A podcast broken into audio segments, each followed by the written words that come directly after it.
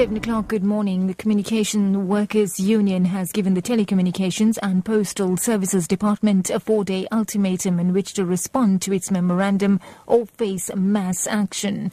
The union is calling on the government to intervene in what it calls mass retrenchments at Telkom. Union members picketed outside the offices of the Telecommunications and Postal Services Department in Pretoria. They also demanded a memorandum to the department's officials. Now, the union alleges that Telkom employees employees only have until the end of this month, after which they have no jobs.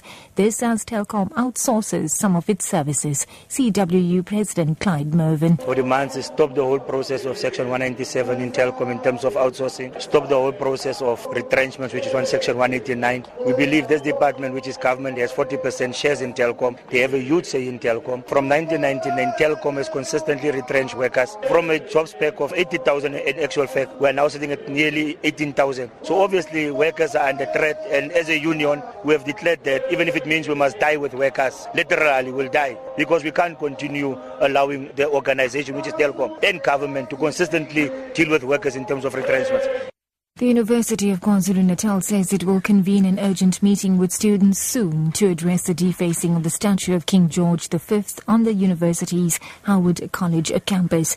The statue of the late English king has been splattered with white paint. The university spokesperson, Lesiba Seshoka, says the naming committee will look at the issue. We have not received any discomfort uh, from students anywhere uh, and, at, and at any time before and uh, I think it's actually just part of what is prevailing and happening across the country. But I must say that although we have not received any formal discomfort about the status, it is our intention as the university to convene an urgent naming committee to look into this because that's the function of the naming committee. And I think the message is clear from the students Judgment in the case in which Eskom CEO Tshediso Matona is challenging his suspension will be handed down in the Labour Court in Johannesburg today. The Eskom board suspended Matona over two weeks ago with three other top executives after an independent inquiry was instituted into the power utilities affairs. Rolani Baloyi reports. The Eskom chief's lawyer Andrew Redding told the Labour Court that the power utility contravened the prescripts of the Labour Relations Act by not affording Matona a fair hearing hearing before suspending him. Redding stressed that his client's suspension is in breach of his employment contract because the board didn't point out any alleged or suspected misconduct on his part. Eskom's lawyer Paul Kennedy opposed the application, saying Matona frustrated mechanisms to deal with the power crisis. Kennedy said Matona was guilty of dereliction of duty as he gave the war room unreliable and inconsistent information this is Lotus FM News at 7. The police and the National Prosecuting Authority will meet today to discuss an impasse over the summons issued against NPA Deputy Head Nomgcobo Jiba. It appears that the NPA handed the summons to police officers who were not appointed to investigate the Jiba case.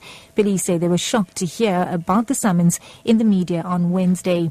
Police spokesperson Solomon Makgale has reiterated that the investigation of Jiba has not been finalized and has criticized the NPA. It's concerning that they would act in this particular manner given the fact that they are the complainants in this matter. In other words, they are the ones who brought this matter to us and request, requested us to investigate. Now, once you're investigating, at the same time, you then hear that the NPA has made a decision to issue summons and that the a person must appear in court without interacting with us. At the national cricket team, the Proteas have arrived at the OR Tambo International Airport this morning. The Proteas have just returned from the Cricket World Cup, and Thabo Daniels is at the airport. Unlike the electrifying atmosphere associated with the arrival of national soccer teams, the Proteas was low key.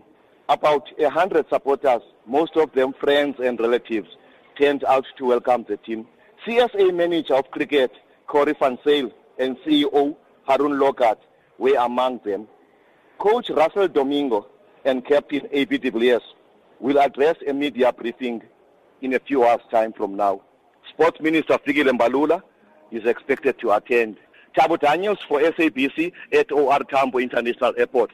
Wrapping up, Zimbabweans have reacted angrily online to an article by CNN which said the Victoria Falls were in South Africa.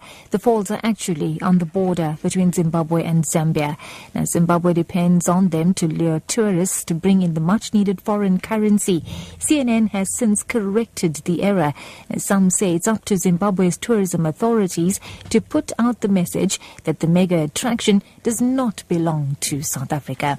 That wraps the news at 7, your top story this hour. Uh, the Communications Workers Union has given the Telecommunications and Postal Services Department a four-day ultimatum in which to respond to its memorandum or face mass action. For Lotus FM News, I'm Navitha Gajraj. I'll be back with headlines at 7.30.